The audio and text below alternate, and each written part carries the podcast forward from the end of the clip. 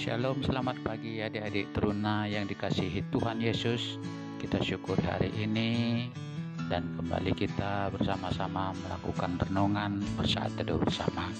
Sebelumnya kita satukan hati kita, kita berdoa. Terima kasih Tuhan, Bapa yang baik yang kami kenal dalam Yesus Kristus telah memelihara kami dalam istirahat kami malam ini dan memberikan kami kembali nafas kehidupan, sukacita dan memberikan kami berbagai-bagai berkat, kebaikan dan kemurahan-Mu. Renungan kami, kami serahkan dari awal pertengahan hingga akhir dalam tangan pengasihan.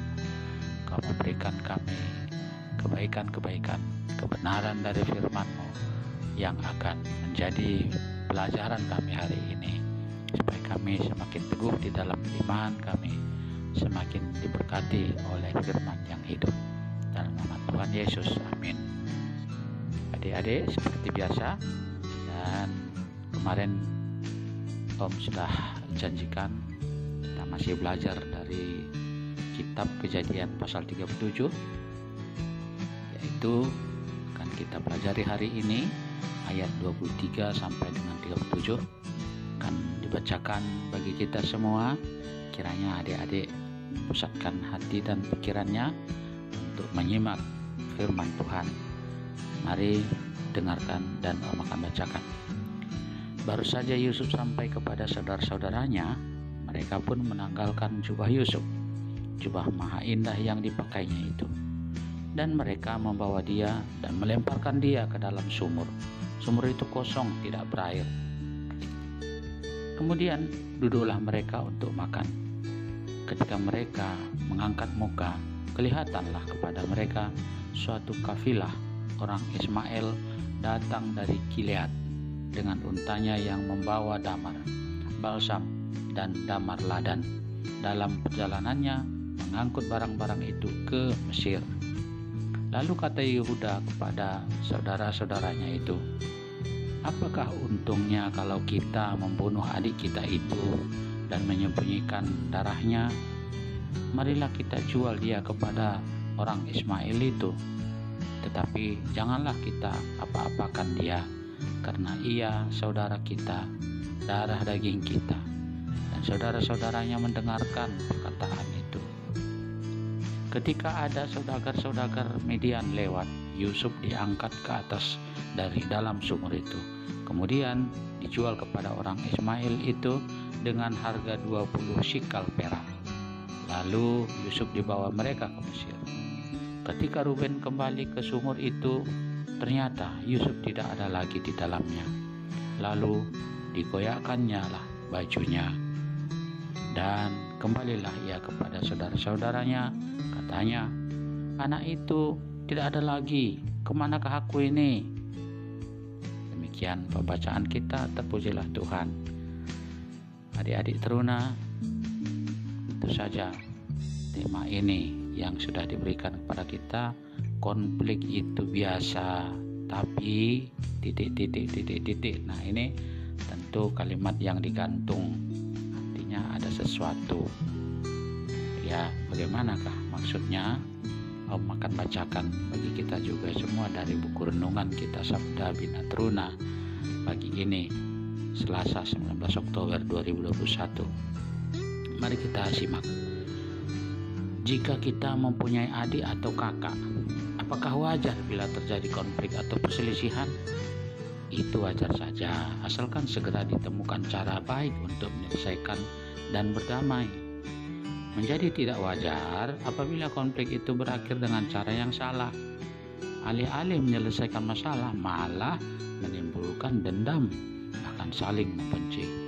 Tidak jarang perselisihan yang terjadi pada masa remaja itu menjadi membesar ketika dewasa nanti. Hubungan Yusuf dan saudara-saudaranya sejak awal memang sudah diwarnai dengan kebencian, terutama oleh kakak-kakaknya sendiri. Karunia yang diperoleh melalui penglihatan dalam mimpi serta sikap Yakub yang lebih mengasihi Yusuf menjadi akar kebencian dari saudara-saudaranya. Bacaan Alkitab hari ini menggambarkan sebuah kegagalan menemukan solusi yang baik di tengah konflik. Saudara-saudara Yusuf lebih dikendalikan oleh kebencian mereka dibandingkan keinginan untuk mencari solusi perdamaian dalam penyelesaian perselisihan. Mereka memutuskan untuk menjual Yusuf kepada saudagar-saudagar dari Midian. Para saudagar tersebut membawa Yusuf ke Mesir. Dalam kisah ini, Ruben, salah satu dari saudara Yusuf, justru memiliki pilihan sikap yang berbeda. Apa yang ditunjukkan oleh Ruben adalah sebuah sikap yang mau mencari solusi atau jalan keluar yang baik di tengah perselisihan di antara mereka sebagai saudara bersaudara. Sebab teruna adik-adik kami sekalian yang kasih Tuhan Yesus, apa pun perselisihan yang kita hadapi, pilihan yang baik adalah berupa mencari solusi yang berakhir dengan perdamaian. Perdamaian itulah hasil dari solusi yang kita utamakan. Bukankah kita yang berdosa ini juga telah mengambil sikap bermusuhan dengan Allah sebelumnya? Namun justru Allah sendiri yang berusaha untuk menemukan solusi perdamaian dengan menyelamatkan kita dari kebinasaan. Di tengah perselisihan, marilah kita berusaha menawarkan diri untuk memulai terlebih dahulu menjadi pendamai. Setiap solusi perdamaian memerlukan kebesaran hati tentu saja mengorbankan perasaan kita, perasaan yang mungkin menganggap bahwa kita rugi atau kita di pihak yang ditindas. Pilihan sangat tergantung dari kemauan kita berbesar hati. Maukah kita mengorbankan perasaan kita berdamai?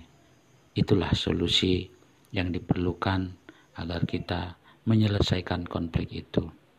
Jadi tema kita tadi menyatakan konflik itu biasa, tapi harus kita temukan solusi terbaik yang menghasilkan perdamaian. Terima kasih adik-adik sekalian.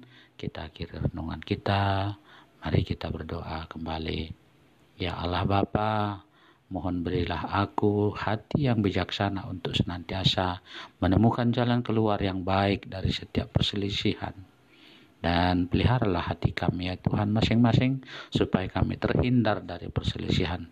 Kalaupun perselisihan itu terjadi agar kami diberi kebijakan untuk menemukan jalan keluar sebagai solusi yang terbaik supaya kami semuanya saling berdamai dalam nama Tuhan Yesus amin Shalom adik-adik sekalian, selamat menjalankan aktivitas hari ini. Tuhan Yesus memberkati.